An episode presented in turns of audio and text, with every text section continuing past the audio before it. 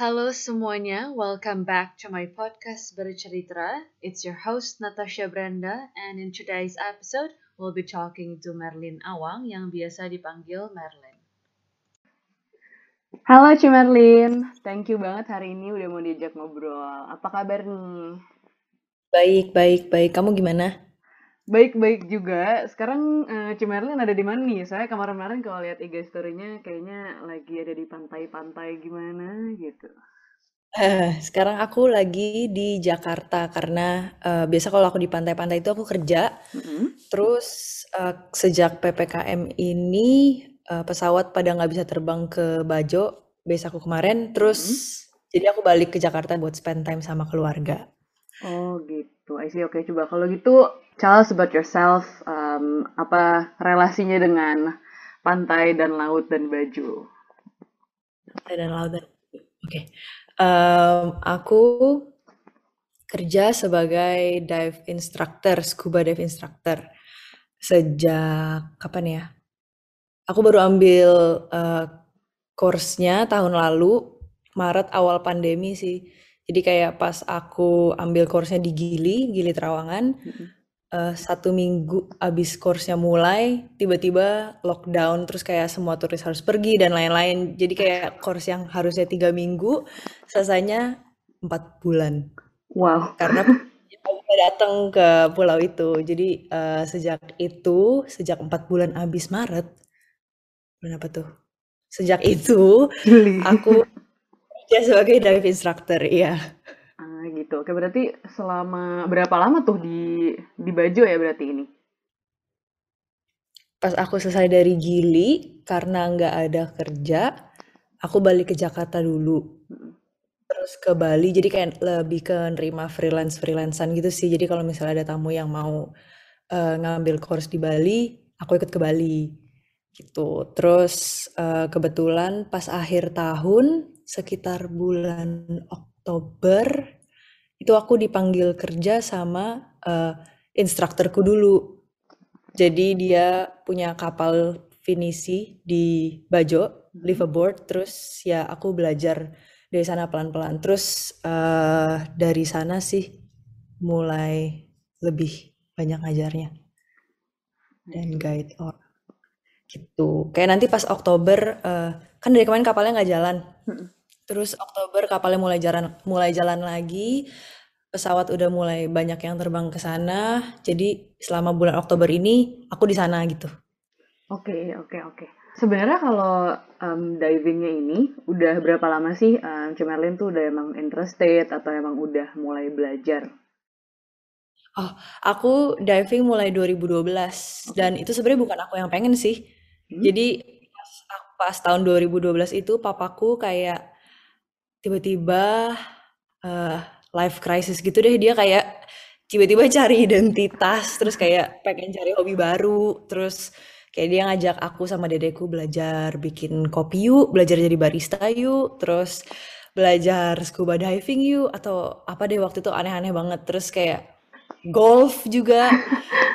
Eksplorasinya ya ngajak-ngajak ini ya Iya, tapi dia kayak nggak mau sendiri gitu, rada klingi ya. Jadi kayak ngajak kita. Terus ya gitu, terus dari situ aku uh, mulai diving. Tapi karena 2012 aku masih SMA, nggak bisa bolos-bolos gitu kan. Mm -hmm. Jadi ya cuman satu dua bulan gitu banyak diving. Terus habis itu berhenti tiga tahun, tiga tahun empat tahun, terus baru mulai lagi baru inget lagi betapa senengnya gitu loh. Terus ya mulai dari situ sih ngambil course-course lebih lanjut sampai akhirnya bisa ngajar. I see. What do you think is so hmm. interesting about diving? Kan maksudnya udah dari berarti setelah 2012, 2016, 2015 terus baru mulai itu lagi kan mulai diving lagi gitu. Aku demen apa ya sensasinya kayak kalau misalnya diving tuh um, aku ngerasa sangat beruntung karena aku tahu nggak seharusnya aku ada di dalam situ, ngerti gak? Hmm. Karena bukan ya, alamnya itu, gitu ya? Iya, kayak kamu nggak seharusnya bisa napas di bawah sana, tapi kamu bisa. Kayak uh, terus rasanya kayak kita tuh merasa kita tuh kecil banget dibandingin sama semuanya kayak super humble. Terus aku demen sama suaranya karena kita nggak bisa dengar apa-apa cuma dengar suara napas kita sendiri, terus dengar suara batu-batu gitu. Terus ya senang aja sih, senang juga ngeliat ke atas terus kayak wah gila dalam banget gitu. Terus ya gitulah. Jadi kayak momen itu sebenarnya momen yang kalau bisa dibilang reflektif juga, bener gak momen-momen kayak gitu? Iya iya iya, kayak aku ngerasa selama diving tuh waktu tuh jalannya beda gitu loh. Ngerti sih? Kayak kalau misalnya kamu lagi bermasalah nih, Bener. pas masuk ke bawah tuh rasanya tuh kayak selamanya gitu kayak walaupun pengen dive cepetan selesai, terus kayak semakin gimana gitu loh. Ngerti gak sih? Aku nggak bisa aku juga aku juga pernah diving nih soalnya. Jadi aku pengen tahu apa sensasi yang sensasi apa gitu loh yang kalau diving itu. Ya, tapi aku ngerasa itu bakal personal banget sih. Jadi sebagus apa pun aku bisa jelasin ke kamu, nanti kamu pasti uh, pas nyobainnya beda beda lagi gitu. sih. Berarti kalau misalnya sebelum diving, nyangka nggak sih kalau pengalaman itu bakal kayak gitu? Bakal hmm. sedip itu gitu loh. Kayaknya karena mulainya pas masih kecil, jadi nggak mikir kayak gimana deh. Jadi kayak, oh asik. Terus ya main main gitu aja loh. Kayak instruktur aku dulu pernah bilang sih paling enak kalau ngajar anak kecil dibanding ngajar bapak-bapak. Soalnya anak kecil tuh mati. Jadi langsung plung-plung aja gitu kayak teh celup. Sementara kalau bapak-bapak kayak aduh gimana nanti kalau alatnya gini? Gimana nanti? Dalam banget baba hiu lah. Jadi kayak ya aku pas pertama kali diving yang nggak mikir sampai segitunya dan emang um, semakin ke sini semakin akunya lebih banyak mikir ya baru bisa dapat hal-hal itu sih. Nah tadi kan Cici sebut soal kalau orang dewasa itu um, lebih susah diajarin diving karena ada ketakutan-ketakutan gitu ya takut dalam, hmm. takut alatnya ini, dan juga kalau ada dimakan human stuff gitu ya. What about you? Iya. Ada nggak ketakutan kayak gitu sebenarnya? Aku, oh aku tadinya nggak ada takut sama sekali sampai aku kerja di sini dan aku harus tanggung jawab atas nyawanya orang lain. itu pertama kali aku ngerasa takut diving gitu kayak, aduh gimana nih kalau harusnya kenceng, aduh gimana, kayak padahal aku tahu apa yang harus dilakukan, tapi ya gimana gimana juga kalau misalnya kamu tahu tanggung jawabmu lebih besar daripada diri kamu sendiri, kamu pasti takut. Iya, Tapi kalau udah diri sendiri, berarti rasanya bukan yang kayak soal takut-takut hal kayak gitu udah nggak ada ya? Eh, enggak sih kalau sama diri sendiri. Kayak aku ngerasa paling nyaman sama diri aku sendiri tuh ya di bawah air. sih. Kayak semacam Little Mermaid gitu ya? boleh, boleh. Eh kebalik dia malah pengen keluar. oh iya, terus suaranya hilang. Bucin banget. Bucin ya, aduh. Brand, tapi Little Mermaid mungkin ngerasa yang aku rasain juga kali ya, karena dia nggak ada di darat, ngerti gak sih? Gak iya kan? Ada di darat. Kayak aku suka diving karena pas aku turun ke laut aku kayak ih aku nggak seharusnya di sini. Terus aku seneng karena semuanya baru. Terus hmm. semua rasanya beda. Pasti si Little Mermaid tuh ngerasanya gitu juga gak sih? kayak pas dia ke darat kayak wah gila gue gak harus di sini nih. Terus kayak Keren banget. semuanya Oke oke oke. Respect. Respect terus, sama Little Mermaid itu ya. Ke distrik. Aja tuh. nah, Cemerlin kan kita udah hampir dua tahun nih melewati pandemi, hence the lockdown dan ppkm and stuff gitulah ya. Um, gak bisa banyak keluar rumah dan ketemu teman-teman. Is the pandemic affecting you in any ways? Uh, iya banget sih kalau menurut aku. Tapi Uh, kalau aku nggak melulu buruk gitu loh si dampaknya si pandemi karena um, pas awal-awal sih aku ngerasa aku beruntung banget yang aku bilang tadi nyangkut di Gili selama empat bulan karena di situ aku uh, justru belajar banyak banget terus aku ketemu partnerku gara-gara pandemi, terus uh, lebih lebih reconnect sama semua di sekitar aku gitu juga pas pandemi. Tapi kalau buruknya, ya buruk banget juga karena uh, aku kerjain di tourism, terus tourism tuh kayak bener-bener uh, matilah istilahnya. Kayak dulu aku kerja di satu perusahaan di Bali, perusahaan diving juga, tapi sebagai dive master. Jadi kalau dive master itu orang yang guide diver yang udah certified. Kalau instruktur yang aku sekarang ini bisa ngajar orang yang belum certified, kasih sertifikasi, terus bisa ajak mereka diving. Jadi dulu pas aku kerja sebagai dive master, um, itu setengah tahun. Pas aku selesai course, selesai course yang Juni Juli tahun lalu ini, perusahaannya itu udah tutup. Udah nggak jalan lagi udah nggak nerima apa apa lagi. Terus sempet tutup berapa lama terus sekarang baru mulai pick up dikit-dikit gitu ngerti gak sih? Hmm. kayak kalau misalnya kalian ada yang pernah ke Gili itu beda banget juga. Kayak tadi ada berapa ada banyak banget dive center yang buka sampai sekarang. Sampai kemarin pas lagi parah-parahnya yang buka jadi cuma dua atau tiga gitu loh jadi uh, industrinya sangat ke efek dan ya orang-orang yang kerja di situ juga ke efek. Ya. Jadi Berarti sebenarnya kalau misalnya ditanya pernah nggak sih mengalami stres gitu loh during this pandemic situation? Hmm. Ya ya ya. Kayak pas stresnya dari awal banget sih karena Karena pas aku ke Gili, aku kira kan aku bakal spend tiga minggu kan di sana. Mm-mm. Terus aku punya uang segini yang untuk aku spend tiga minggu.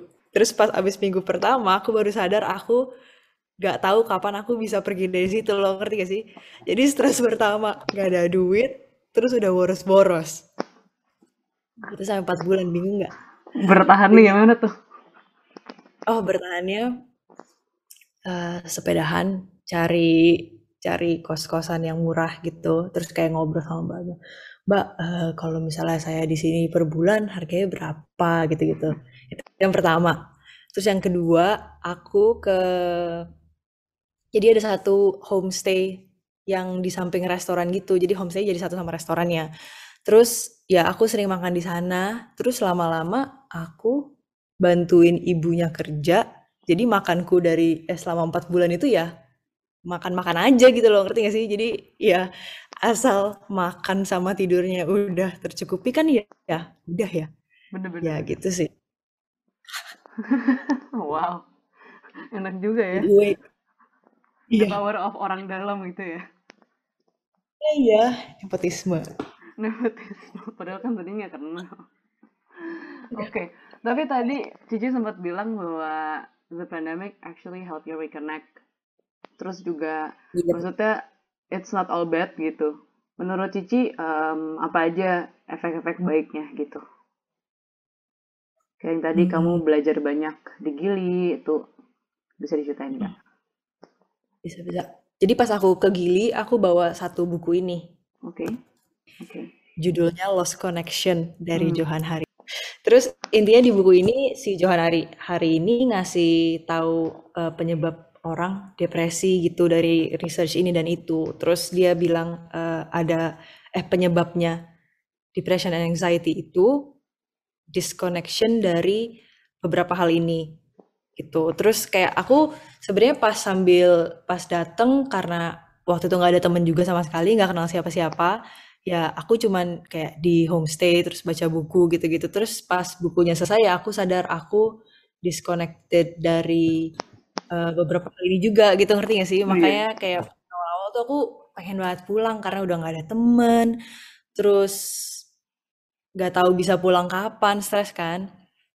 Terus ya dari situ aku belajar buat uh, setiap pagi ke pantai buat lihat sunrise. Jadi jadi body clock aku emang jam limaan gitu. Jadi nggak susah bangun pagi terus jadi pas bangun aku langsung sepedahan terus duduk sunrise lihat-lihat terus dari situ aku lebih bisa reconnect sama nature.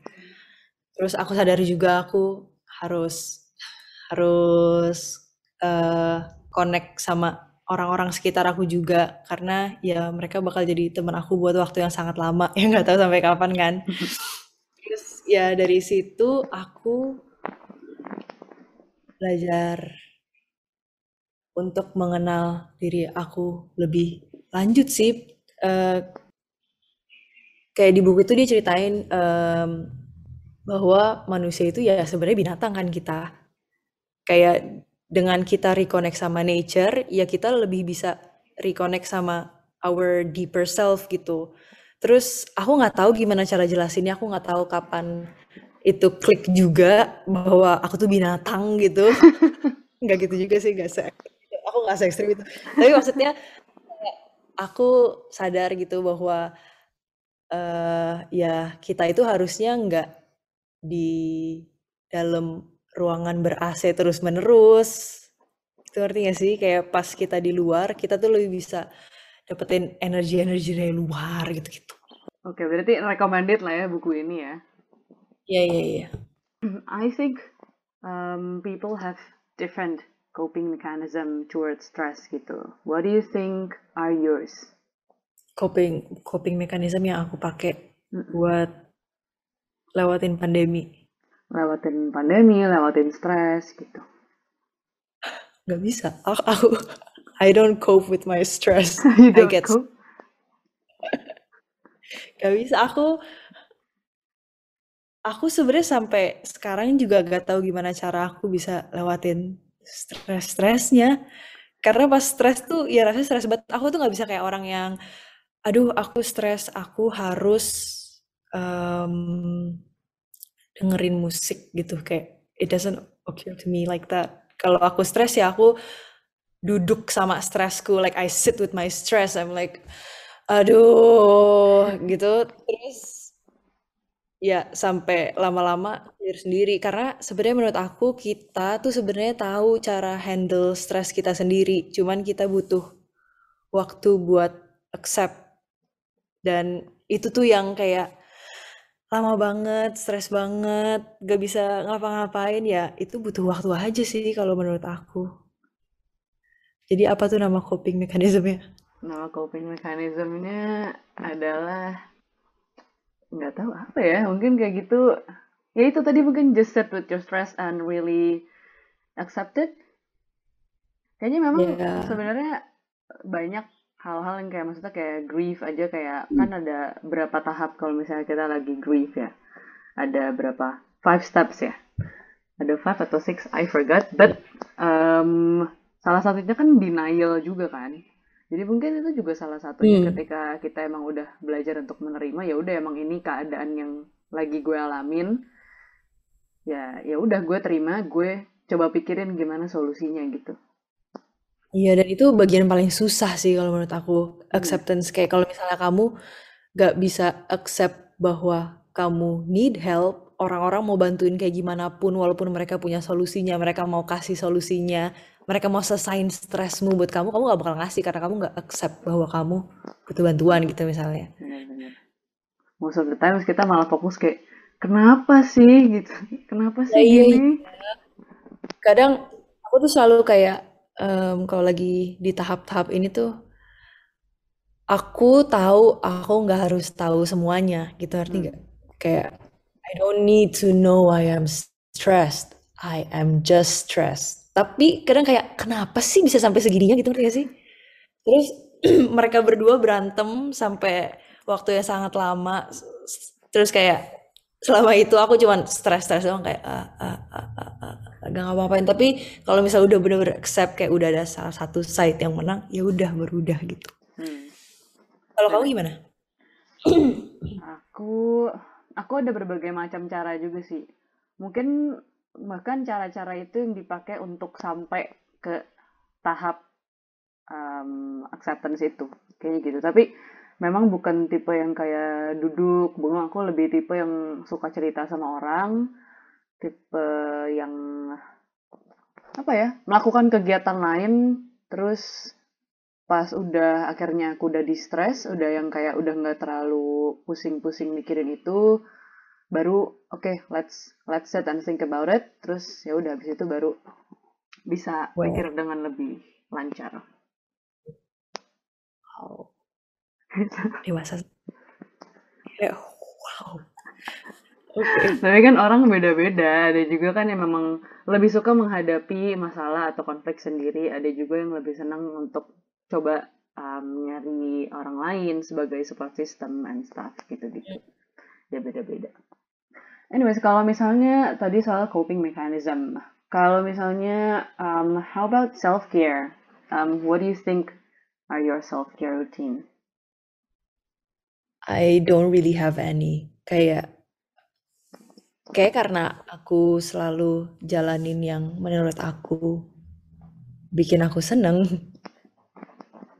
Jadi aku nggak ada rutinitas yang pasti gitu loh. Kalau misalnya uh, dan aku privilege juga sih buat nggak harus bangun pagi buat kerja 9 to 5. Jadi kalau misalnya aku bangun jam 5 karena body clock aku jam segitu, terus aku ngerasa kayaknya bangun sekarang dan keluar ke depan rumah bakal bakal bikin aku senang sekarang ya aku jalan ke depan rumah gitu. Artinya sih kalau misalnya aku bangun terus aku ngerasa kayaknya kalau aku tidur lagi aku fix senang banget. Ya aku tidur lagi gitu loh.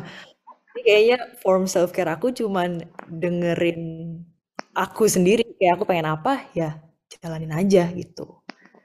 Kayaknya um, dari dari dari apa ya? Kayak aku belajar bahwa it's a waste of time to not do things that make you happy and to not be with the people you want to surround yourself with. Tuh. Tapi um, jadi berarti the thing is your self care is just listening to yourself and what you think you need and what will make you happy ya pernah yeah. hal-hal kayak gini tuh malah jadi backfires. Oh kayak jadi aku nggak kerjain responsibility aku yang menurut aku nggak bikin aku happy. Betul betul. Saja sering. Jadi sebuah alasan untuk procrastinate gitu ya?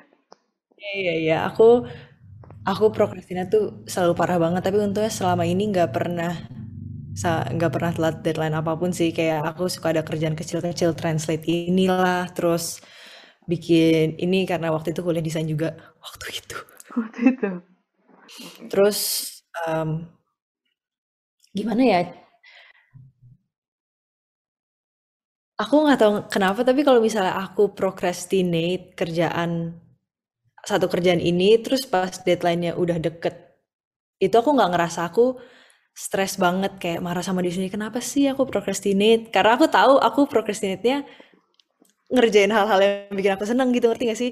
Jadi kayak sambil ngerjain tuh kayak aduh gimana sih? Tapi kerjain kerjain jadi kayak pas ngerjain tuh seneng-seneng aja gitu.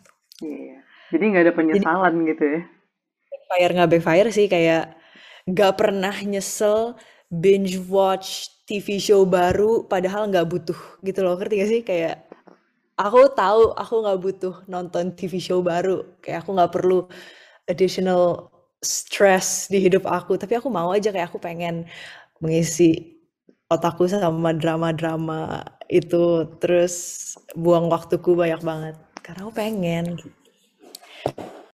Di buku ini juga ada sih kayak uh, jadi tiap kita ngerjain apa pun tuh kita driven by either intrinsic values atau ya jadi kalau jadi kalau yang intrinsic tuh kayak kamu misalnya main piano karena main piano bikin kamu seneng gitu. Iya, iya betul. Tapi kalau misal kamu main piano di klub yang kamu bahkan gak suka klubnya ya kamu cuman main piano yang uh, main piano untuk dapat duit untuk bikin orang-orang ngerti gak sih kayak ya tergantung buat kayak siapa kamu, gitu ya Iya kayak kalau kamu jogging ini berarti ya kamu driven by intrinsic values karena kamu emang pengen aja jogging gitu karena kamu pengen itu buat diri kamu sendiri kamu nggak jogging supaya kamu dilihat sama orang sebagai Brenda yang sporty gitu ngerti Orang kalau cuma jogging 10 menit mah kayaknya nggak sporty dah. Kau yang penting senang. Lo bener.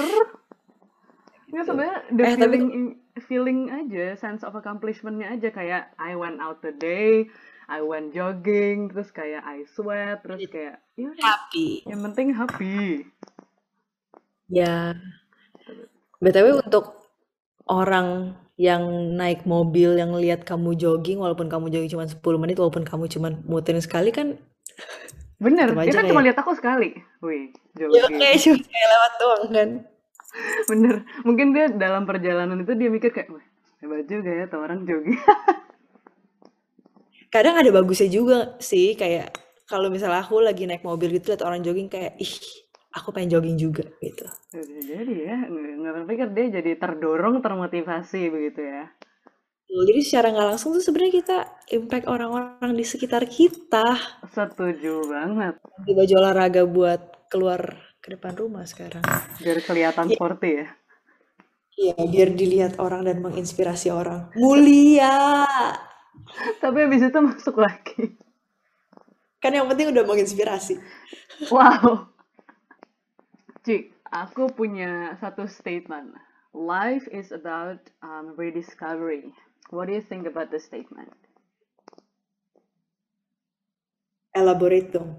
Elaborate. Jadi kalau aku um, yang aku rasa selama 23 tahun, hampir 24 tahun aku hidup, aku ngerasa selalu kayaknya hampir setiap harinya menemukan hal-hal tentang diriku sendiri aja gitu. Jadi kayak um, semacam mengetahui diri sendiri layer by layer gitu. Terus kayak oh ternyata gue udah evolve ya kayak ternyata hal yang ini udah no longer irritates me hal-hal kayak gini ternyata menghibur ya gitu-gitu jadi kayak semacam rediscovery like that Hmm. knowing what, knowing what matters and knowing what is not to my life Hmm. Iya, iya, setuju, setuju banget. Terus eh, cara kita rediscover itu juga bisa datang in any forms gak sih? Kayak aku jadi ingat kayak waktu eh, selam- pas pandemi tahun lalu itu aku ngambil kursus free diving.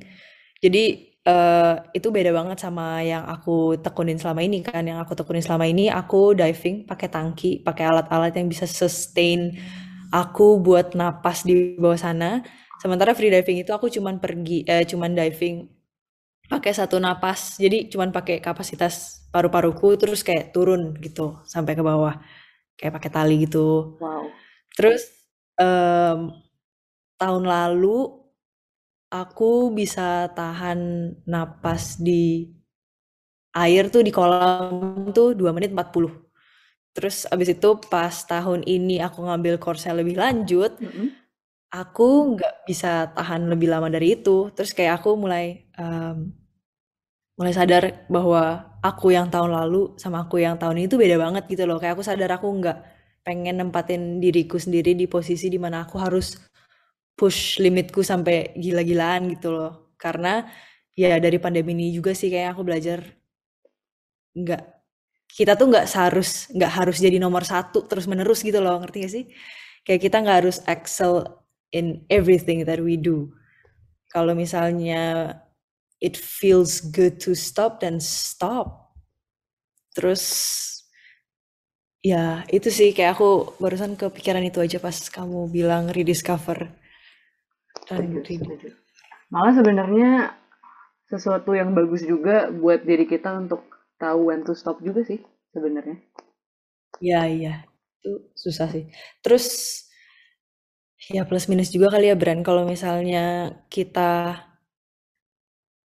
ngerasa kita tahu kita cuman bisa segini ya kita nggak bakal push lebih lanjut. Kayak aku pernah ngobrol sama temenku kayak kita tuh harus ada di harus ada exactly di misalnya ini kok misalnya lingkaran ini comfort zone kita ya. Kayak kita tuh harus ada di garis ini constantly. So you know seberapa jauh keluarnya kayak seberapa jauh kamu bisa push diri kamu tapi ada sense of um, comfort juga knowing that you're only one step away from getting inside your comfort zone gitu loh. Jadi kayak buat tapi buat nentuin si lingkarannya itu ada di mana tuh susah ngerti gak sih? Benar. Benar-benar. Ngerti gak? ngerti ngerti. Interesting idea. Jadi kayak ya Iya. in a way kayak gue one step away untuk coba break my limit coba extend my own comfort zone tapi juga one step away untuk kayak oh kalau misalnya emang ternyata gue butuh untuk berhenti untuk balik lagi masih bisa juga loh gitu ya. Barusan aku mikir gitu kayak aku baca dari mana ya aku denger dari mana ya. Terus aku barusan banget baru inget aku denger dari mana. Jadi waktu itu pas aku pulang kerja ada satu tamu gitu yang jadi kalau misalnya kita kerja di diving tuh ada tiga guide misalnya yang pergi hari itu naik mobil naik kapal dan lain-lain. Terus jadi pas aku balik ini orang ini tuh bukan tamu aku. Dia tamunya temanku yang lain gitu. Terus dia duduk di depan kantor. Terus habis itu dia kayak sini deh gitu. Terus aku ke sana. Terus kayak gara-gara dilihat aku lagi eh, aku masih muda atau gimana gitu kayak terus dia udah agak belia. Dia kayak cerita gitu tentang hidupnya dia. Terus kayak aku cuman hah? Kayak bengong dari awal sampai akhir tuh bener cuman kayak dia kasih tahu harus ada di edge of your comfort zone harus gini kalau jadi anak muda gitu-gitu. Terus aku kayak ngerasa wow super en- enlightened gitu. Terus aku pergi sebentar buat kayak aku dipanggil sama bosku bentar gitu. Terus pas aku balik orangnya udah gak ada gitu. Kayak jadi itu tuh bener-bener cuman kayak one of the lifetime moment. Ya one of those encounter yang powerful banget tapi ya aku nggak bisa dapat lagi. Aku nggak bisa suruh dia kayak eh pulang dong gitu. Orangnya juga udah nggak tahu ke mana. Iya iya aku aja sampai sekarang nggak inget mukanya kayak apa. Aku cuman ingat doang. Itu pun dia ngobrol sama aku kayak 40 menit 50 menit tapi aku cuman inget itu doang karena yang ya gitu. Most powerful. Hmm. Tapi kan setidaknya kamu sekarang punya power untuk disebarkan lagi cerita yang kamu dengar dari dia, value yang kamu dengar dari dia. Iya, Jadi iya, kalau iya. ada eh, tamunya teman Cimerlin di luar sana yang ngerasa punya cerita ini, tolong boleh. Oh, kalau itu mau pakai the power of TikTok juga kayak gak bisa. Oke, kalau misalnya kayak em, tadi eh sih sempat sebut juga em, sedikit about what you discovered about yourself during this pandemic gitu. Mungkin yang pertama mungkin tadi soal kayak kita tuh nggak harus excel in everything in life loh. Maksudnya kayak nggak harus terus-terusan push the limit juga gitu loh. Terus juga um, do more of what makes you happy. Is there anything else you wanna add up? Hmm, hmm, ya karena karena pandemi kan banyak apa ya banyak casualties ya. Jadi orang aku beruntung banget sih karena aku nggak kehilangan orang yang deket banget sama aku gitu. Tapi aku ngerasa banget betapa berharganya orang-orang yang kita sayang gitu loh. Terus ya in a day everything can change. Kayak waktu itu aku awal Januari, jadi aku LDRan gitu kan sama partnerku.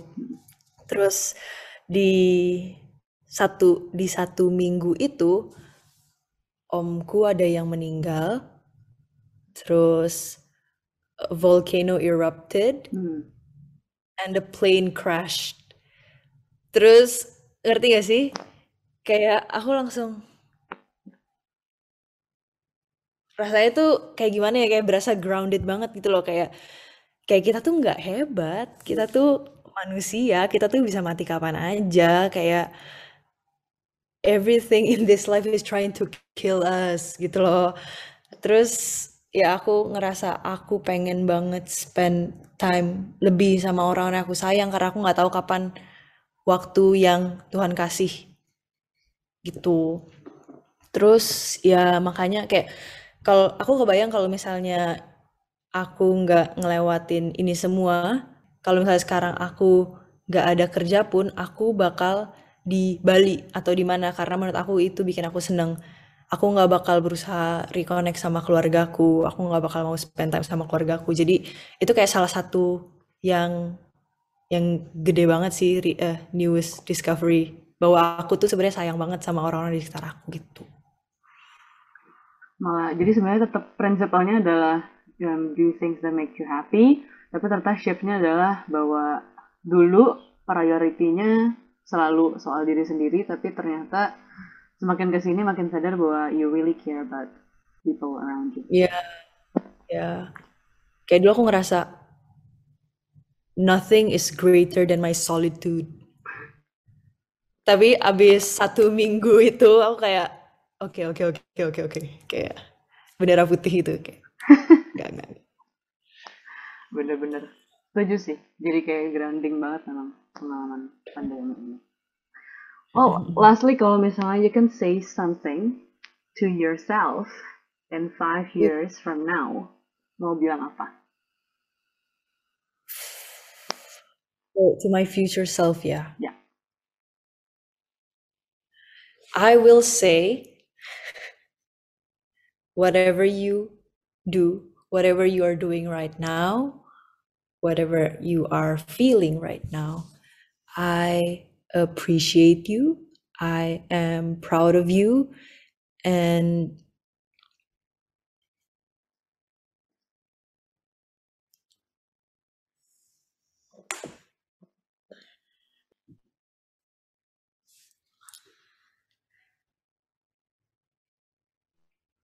and I love you. Kenapa it took a while untuk bilang I love you to yourself? Karena it's still hard. Kayak aku waktu itu pernah, aku dulu pernah dikasih tahu sama temenku, dia udah punya anak dan lain-lain. Terus dia kayak, Merlin, kamu coba deh ikutin cara tante. Setiap pagi, tante ngaca, terus tante bilang, I love you. Kayak ke dirinya sendiri gitu. Terus aku kayak, tante kayak aku nggak bisa deh tan gitu ngerti? Saya pernah dicoba nggak? Kayak nggak segitunya deh tan gitu. Terus itu katanya dia beneran beda banget rasanya. Terus habis itu ya terus ya udah waktu itu aku pernah pagi-pagi terus aku ambil kaca terus aku tapi aku malu ngomong sama aku sendiri ngerti gak sih? Kayak aku nggak ngerti aku nggak ngerti kenapa semudah itu buat kasih tahu orang lain kamu sayang sama orang lain. Tapi kalau ngasih tahu ke diri kamu sendiri tuh kayak malu lah, canggung, padahal sama diri sendiri kan. Kenapa ya kira-kira? Gak tahu aku juga. But you do love yourself kan?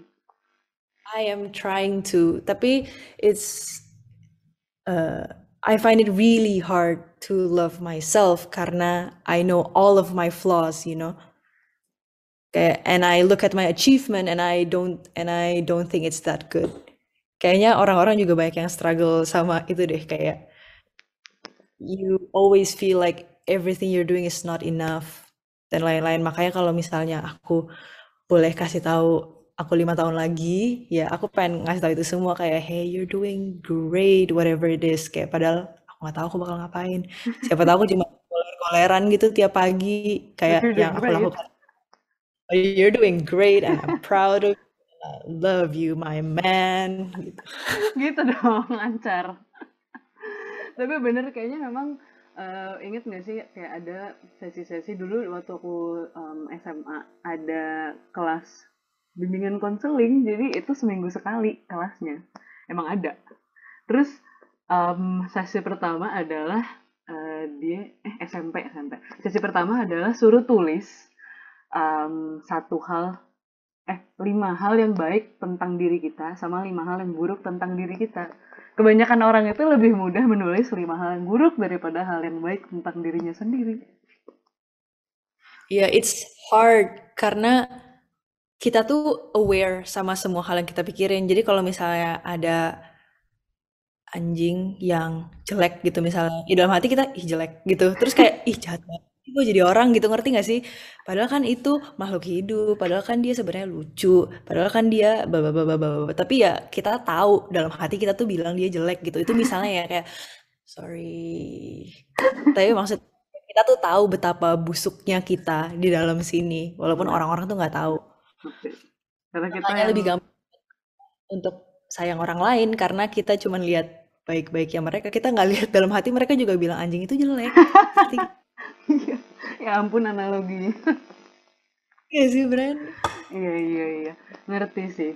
Bener karena kita tuh 24 hours, 7 days with our own mind ya. Iya. Iya. Ngerti, ngerti. Oke. Interesting.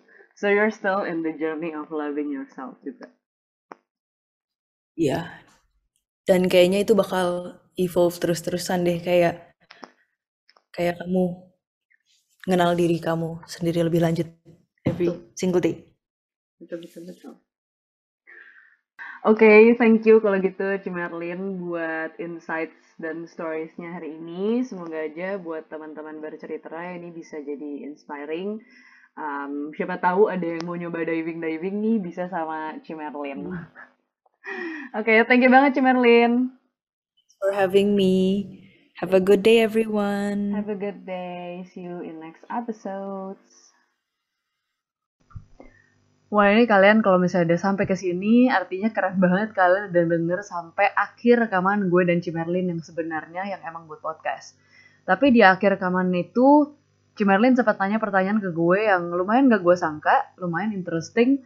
Makanya menurut gue sayang aja nih, gue kasih bonus buat kalian untuk dengerin percakapan ini yang menurut gue dan Cimerlin jadi pengalaman yang interesting, pengalaman berharga bahwa kita harus lebih menghargai hidup, lebih menghargai momen dan orang yang ada dalam hidup kita.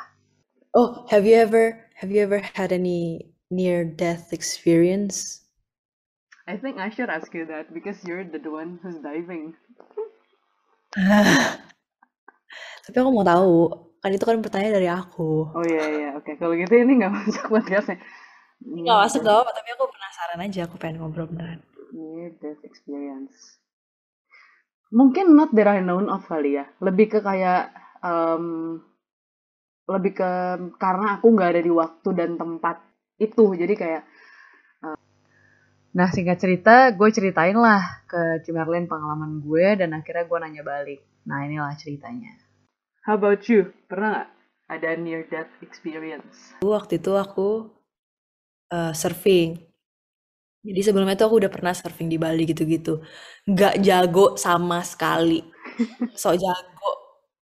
So jago kali ya. Nggak so jago juga sih. Maksudnya uh, cukup layak bisa naik ke atas papan. wow. Terus terus waktu itu aku uh, surfing di Gili. Terus itu pertama kali dan terakhir kalinya aku surfing di Gili. Terus aku jadi aku nggak tahu kondisi lautnya gitu loh, ngerti gak sih? Kayak kalau misalnya aku nggak tahu ombaknya, aku nggak tahu berapa seberapa dalam Hmm. sama seberapa jauh ke sananya gitu loh. Kayak Oke. aku bener-bener cuma nih ambil papan jalan. Udah gitu kayak terus aku kegulung ombak kayak pokoknya itu posisinya buruk banget deh kayak aku udah kayak lagi jalan ke arah ombaknya gitu terus kayak tiba-tiba ada ombak yang rasanya itu kayak ombak paling besar yang pernah aku lihat seumur hidupku gitu. Kayak bener-bener kayak pas dia aku sambil pegang aku sambil pedal gitu kan kayak aku kayak, anjir ini nih kayak this is it this is how I die gitu. Ngerti gak this is how I die. Terus aku, terus aku bener-bener cuman kayak udah Habis itu aku berusaha masuk ke dalam ombaknya Iya. buat lewatin ombak itu. Bener. Tapi posisi aku itu sial banget sampai aku tuh ada di tempat di mana ombak itu pecah. Ngerti gak sih? Jadi ombak itu kan naik dulu, tidur gitu kan. Jadi aku kayak "Eh, eh, eh, eh." terus dia pecah aja di situ. Terus aku kayak jeglek gitu kan. Aku kayak ah gitu. Habis itu aku udah bu yang rasanya kayak selamanya. Kayak aku bener-bener cuman aku mau tutup mata takut, aku mau buka mata takut gitu kan. Kayak mau gini kayak aduh tapi aku nggak bisa lihat di samping aku dong. Kayak aku nggak bisa lihat kalau ada batu gitu. Iya. Terus aku kayak anjir, tapi kalaupun ada batu, aku nggak bisa ngapa-ngapain juga gitu ngerti gak sih? ke bawah ombak Kayak juga. aku bener cuman buka mata tapi ya aku ngerasa hopeless banget karena itu kenceng banget jadi aku cuman kayak kayak udah gitu pas udah redaan aku kayak oke ini nih saatnya aku bangun. Terus aku bangun ada lagi terus aku bener cuman udah cuma buang napas. Udah gitu langsung ambil napas lagi Brad. Kayak aku cuma udah bahkan aku udah nggak sampai mikir lagi this is how I karena that's it you know. Udah gitu aku napas udah gitu aku cuman kayak aku tuh cuman bisa mikir uh, mammalian dive reflex jadi kayak kita tuh sebagai mamalia kita tuh punya namanya dive reflex jadi semakin kita tenang kalau misalnya kita kena air aku kayak aku berusaha mikir oke okay, uh, pikirin teori free diving lah, mikirin apa yang bisa aku dari the fact that I'm dying gitu loh. Kayak aku cuman uh, kayak aku harus tenang mungkin nih. Terus habis itu kalau misalnya aku tenang, aku nggak bakal mati. Terus tiba-tiba aku ketawa sendiri gitu karena aku kayak ngapain sih malah mikirin ginian bukannya ini waktunya aku mikirin seluruh hidup aku ya gitu kan. Jadi aku cuma itu kayak udara keluar sedikit aku kayak panik gitu kayak aku harus save semua udara yang ada gitu. So aku tapi itu aku mulai kayak hm, aku harus mikirin hidup aku udah gitu aku nggak bisa mikirin hidup aku aku malah jadi kayak pengen ketawa karena aku lagi di ambang kematian gitu. Ngerti gak sih? Terus habis itu kayaknya panjang banget lama banget padahal mikirnya bisa sebanyak itu. kayak, kayak dua menit terlama dalam hidup aku gitu loh ngerti gak sih? Kayak aku baru cuman astaga kayak makanya aku bilang kan kayak kalau di air itu waktu jalannya beda. Kayak kamu bisa ada seribu racing thoughts or just one yang kamu puter terus menerus gitu loh. Kayak gara-gara nggak ada hal lain yang kamu bisa fokus kamu cuma fokus ke situ. Itu pas aku bangun lagi um, aku udah lebih deket ke tepi. Jadi itu bener-bener aku cuman kena ombak sampai ke gulung-gulung sampai lecet-lecet gitu. Udah gitu bangun lagi terus kedorong lagi sampai jatuh lagi bangun lagi. Tapi akhir-akhir akhirnya aku nyampe tepi juga. Udah gitu pas itu aku kayak wow I could have died. Kayak wow. Uh, terus habis itu ya jadi dari situ aku benar-benar cuma duduk doang. Kayak aku biasa langsung balik gitu kan. Aku duduk. Habis itu aku taruh papannya. Terus habis itu ada mas-mas datang kayak gila hari ini kenceng banget sih. Kayak terus aku kayak iya tahu. Gitu. Ngerti tahu kok. Gitu. Iya. Tadi kegulung gitu. Habis itu ya udah masih pergi. Terus aku udah cuma duduk. Terus aku mikir kalau misalnya aku tadi lewat aku bakal puas nggak ya kayak maksudnya aku bakal jadi kayak aku udah seneng gak sih sama semua yang aku achieve ini aku um, ada yang bakal aku pengen ubah gak sih sama how I like who, eh, after this will I change how I live and how I, how I think gitu ngerti gak? Yeah. Terus ya udah gitu aja. Tapi aku came to a conclusion conclusion bahwa it's never gonna be enough. Kayak kalau misalnya kayak waktu itu uh, opa aku meninggal terus aku kayak this is not enough. Kayak it's not enough time it's not enough anything. Tapi it's never enough because mau sampai mau kapan pun dia meninggal you would always think that you could squeeze in another hug you know? Yeah. kayak pasti bisa satu kali lagi satu kali lagi but so it's either it's never enough or it's always enough and hmm. I'm like like hari itu aku mau whenever I die, it has to be enough. Gitu ngerti gak sih? Aku harus ngerasa I have achieved everything yang harus aku achieve in this lifetime and that's good. Wow. Wow. Oh. Ini lumayan life changing experience juga ya. Near death nah. tapi life changing. Iya iya kayaknya kalau misalnya ada experience yang near death itu pasti akan life changing deh because you start to rethink like yeah. do I want to be this kind of person when I die do I want to think of that in the in the brink of death gitu yeah. do I want to regret things that I did and I didn't gitu kan ya yeah. pokoknya aku ingat banget abis dari situ aku jalan ke partner aku terus aku bilang I almost died today gitu terus ya maksudnya kayak aku kasih terus ya kita tuh ya aku mulai jujur gitu loh kayak this is what I feel aku lebih menghargai banget sama aku menghargai semuanya banget hari itu ya especially kayak hari itu aku kayak aku napas terus aku kayak gila napasnya unlimited gitu nanti gak sih aku tahan napas aku supaya aku nggak mati gitu. Asik. Dan wow, I think malah ya itu sebenarnya salah satu alasan kenapa aku tuh nggak pernah benar-benar yang selama itu loh berenang di laut lepas tuh. Kenapa? Aku tuh kalau misalnya aku lagi di laut karena aku tahu di bawahnya itu agak unlimited nggak tahu di bawah ada apa itu ada ada fobianya kan seingat aku thalassofobia or something. Aku nggak tahu di bawah sana ada apa sedalam apa aku dalam bahaya atau enggak itu tuh kayak ada ketakutan ter tersendiri gitu. Makanya aku tuh sebenarnya amazed sama orang-orang yang bisa suka dan jago diving gitu. Kamu harus coba brand kayak aku pas pertama kali juga aku takut. Apa waktu itu waktu itu di tempat kerja aku aku magang gitu kan. Jadi aku kayak si cupu gitu. Terus aku udah certified buat bawa orang snorkeling. Hmm. tapi aku belum pernah bawa orang snorkeling di site ini gitu. Terus habis itu aku ke manajerku terus aku bilang aku nggak berani aku takut gitu. Terus habis itu dia nanya takut apa? gitu. Terus aku bilang aku nggak tahu site-nya.